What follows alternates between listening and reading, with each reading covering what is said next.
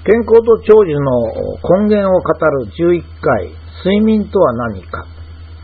えー、かつて不眠症といった症状はですね、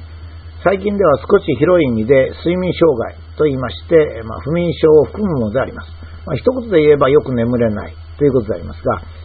えー、私自身が非常に長い間不眠症に苦しみました。えー、何しろ夜が明けてこれば眠たくなる。という、まあ、厄介な状態、状態だったわけですね。4時頃から5時頃になるとトロトロし始めて朝7時に起きなきゃいけないと。次の日の午前中はまだ少し興奮してて、あまり眠気が来ないんですが、午後からは非常に眠たくなる。まあ、こういった現代の大きな病気とも言われる睡眠に障害がある人がいるということになるんですが、まだ睡眠とは何かということは、十分な解明はされていないし、まだ疑問点も多いんですね。まあ、非常に研究者も多いので、えー、どんどんどんどん進歩していくと思いますが、今のところまだ疑問点も多いんです。私が睡眠に本格的に疑問を持ったのは20年ほど前でした。まあ、そろそろいい年になってきましてですね、えー、それまで不眠症に悩んできました。その私がなぜ元気なのかということが非常に不思議でしたです。なぜかと言いますとですね、えー、私は人よりもかなり睡眠時間が短かったのは確かなんですよ。で、睡眠薬も結構飲んでおりました。それからお酒も、まあ、寝れないので飲んでましたね。まあ、40ぐらいまではちょっとお酒も飲めないような感じだったんですが、ま、その後お酒もかなり飲むようになってきました。ですから、睡眠時間が短くて睡眠薬を飲んでお酒を飲んでるわけですから、これは体の調子が悪くなっても不思議じゃないわけですが、なぜ自分は元気なんだろうと、まあ、いうことで、えー、まあ、睡眠の勉強をし始めたわけですが、えー、ここのグラフに示しましたように、このグラフは後で示します名古屋大学のものなんですが、とてもいい研究なんですが、えー、総じて言えば睡眠時間は7時間が一番いいと。まあ、そのうち4時間半が体内疲労物質の処理、つまり昼間溜まった疲労物質をきれいにするってことですね。それから、残りの2時間半が頭の情報処理ということで、えー、ガチャガチャガチャガチャとコンピューターがやってる時あるわけですね。やや高等動物の方が睡眠時間が長いということは、頭の情報整理に少しの時間を要するんだろうという考えがあるわけです。ところがですね、もう少し考えてみますと、意識を失っていても意識があってもですね、疲労物質の処理というのは体さえ休めていれば処理をしてくれるわけです。ですから意識を失って寝てる間っていうのは頭の整理の期間だけでもいいとも考えられるわけですね。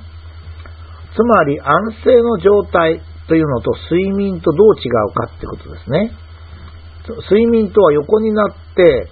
基礎代謝に近い状態、つまり安静の状態を言うのか、それとも意識を失ってなければいけないのかということですね。えー、つまり安静の状態、あの要するにこう人間の体に老廃物がたまるのはですね、えー、老廃物活動によって増える老廃物を肝臓とかそういうとこできれいにするのに間に合わないので蓄積してくる。だから夜になると疲れて寝る。疲れて寝るとその老廃物が処理されるわけですからね。寝なくても横になってればいいはずなんです。そこで私実験しようと思いまして、横になる時間を7時間、寝る時間は7時間じゃなくてですね、ちょっとややこしいんですが、そのうち意識を失っている状態は2時間半以上は取ろうとしてですね、えー、やったわけです。それで、一番気をつけたのが横に、気をつけたのはですね、横になっているけども意識がある場合に、目がランランとこう輝くもんですから、体の力を抜きにくいんですね。イライラして体を動かすってことが起こるので、ラジオとか録音を聞いて、つまり目を使わない方法で暗闇でじっとしてると。まあ、そういうことを試みました。まあ、大成功しましたね。まず第一に、今日は寝れないんじゃないか、今日は寝れないんじゃないかと思いながら寝室に行く恐怖が全くなくなった。睡眠薬もお酒も不要ですよね。ただ横になるっていうのは人間はいつでもできますから。眠るっていうのは寝つけるかなって不安がありますが、横になれるかなって、そんな不安はありません。えー、最近っていうかまあ最近ちょっとまた違う試みをしてるんですが、7時間横になっていると。意識を失っているときは必ず2時間半以上になってしまうんです。これ私の経験では。それから意識があってイライラしたら録音を聞くか、最近ではパソコンで面白い記事を見るっていうのもいいような気がするんですね。というのは、あの、ずっと実験してるときですね、意識がある状態がありますね、起きてると。寝床に横な、布団に寝床に横になってるけど起きてる。そのうち意識がなくなって、また意識を取り戻すってことを繰り返すわけですね。そうしますとね、当たり前ですけど、意識のある時しか自分は覚えてないんですよ。これが原理原則ですから、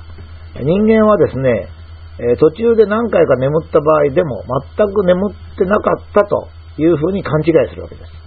そこで、え時々小さな音を出す仕組みを作りましてね、その音を何回覚えてるかっていうのを調べてみたらですね、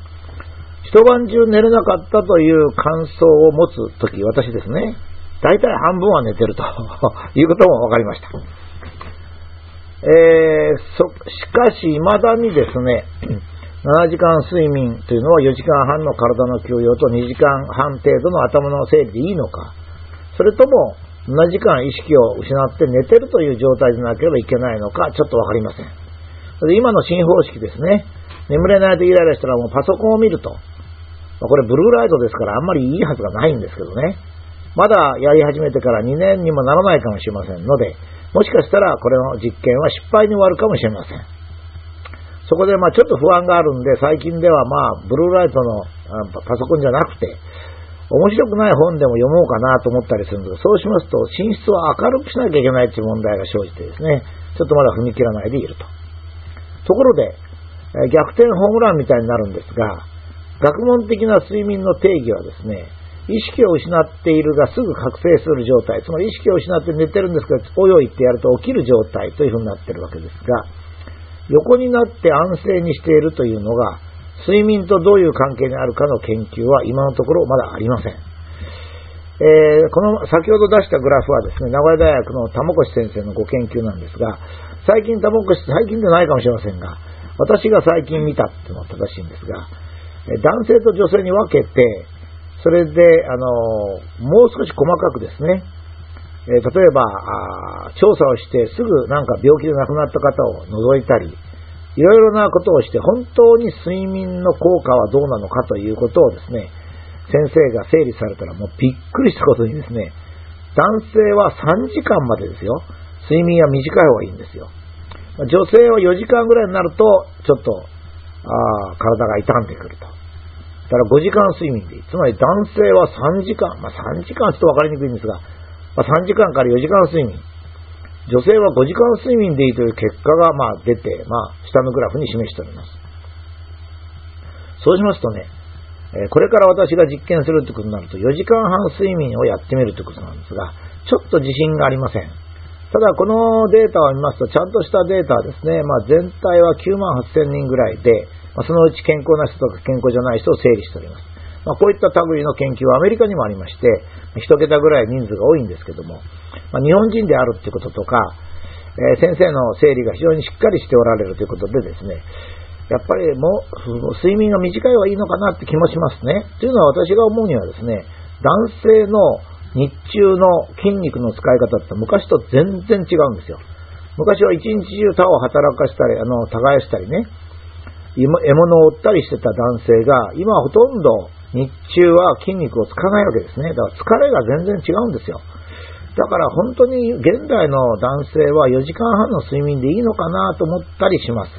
ただ女性の場合はですね、5時間睡眠ぐらいがいいっていうのはちょっとわかりますね。昔と今と女性の労働は、まあ、若干は違いますけども、男性ほど大きくは変化ありません。まあ、そういう点から言って、えー、このデータもですね、もちろんこれデータで、私たちがこのデータにおかしいなんてことは言えないわけですね。あの自分の先入観に合わないからデータがおかしいってよく学生が言うんですけど、君それ先入観と違うと言ってんじゃないのって言うんですけど、まあ、もう少しこのデータを素直に見て、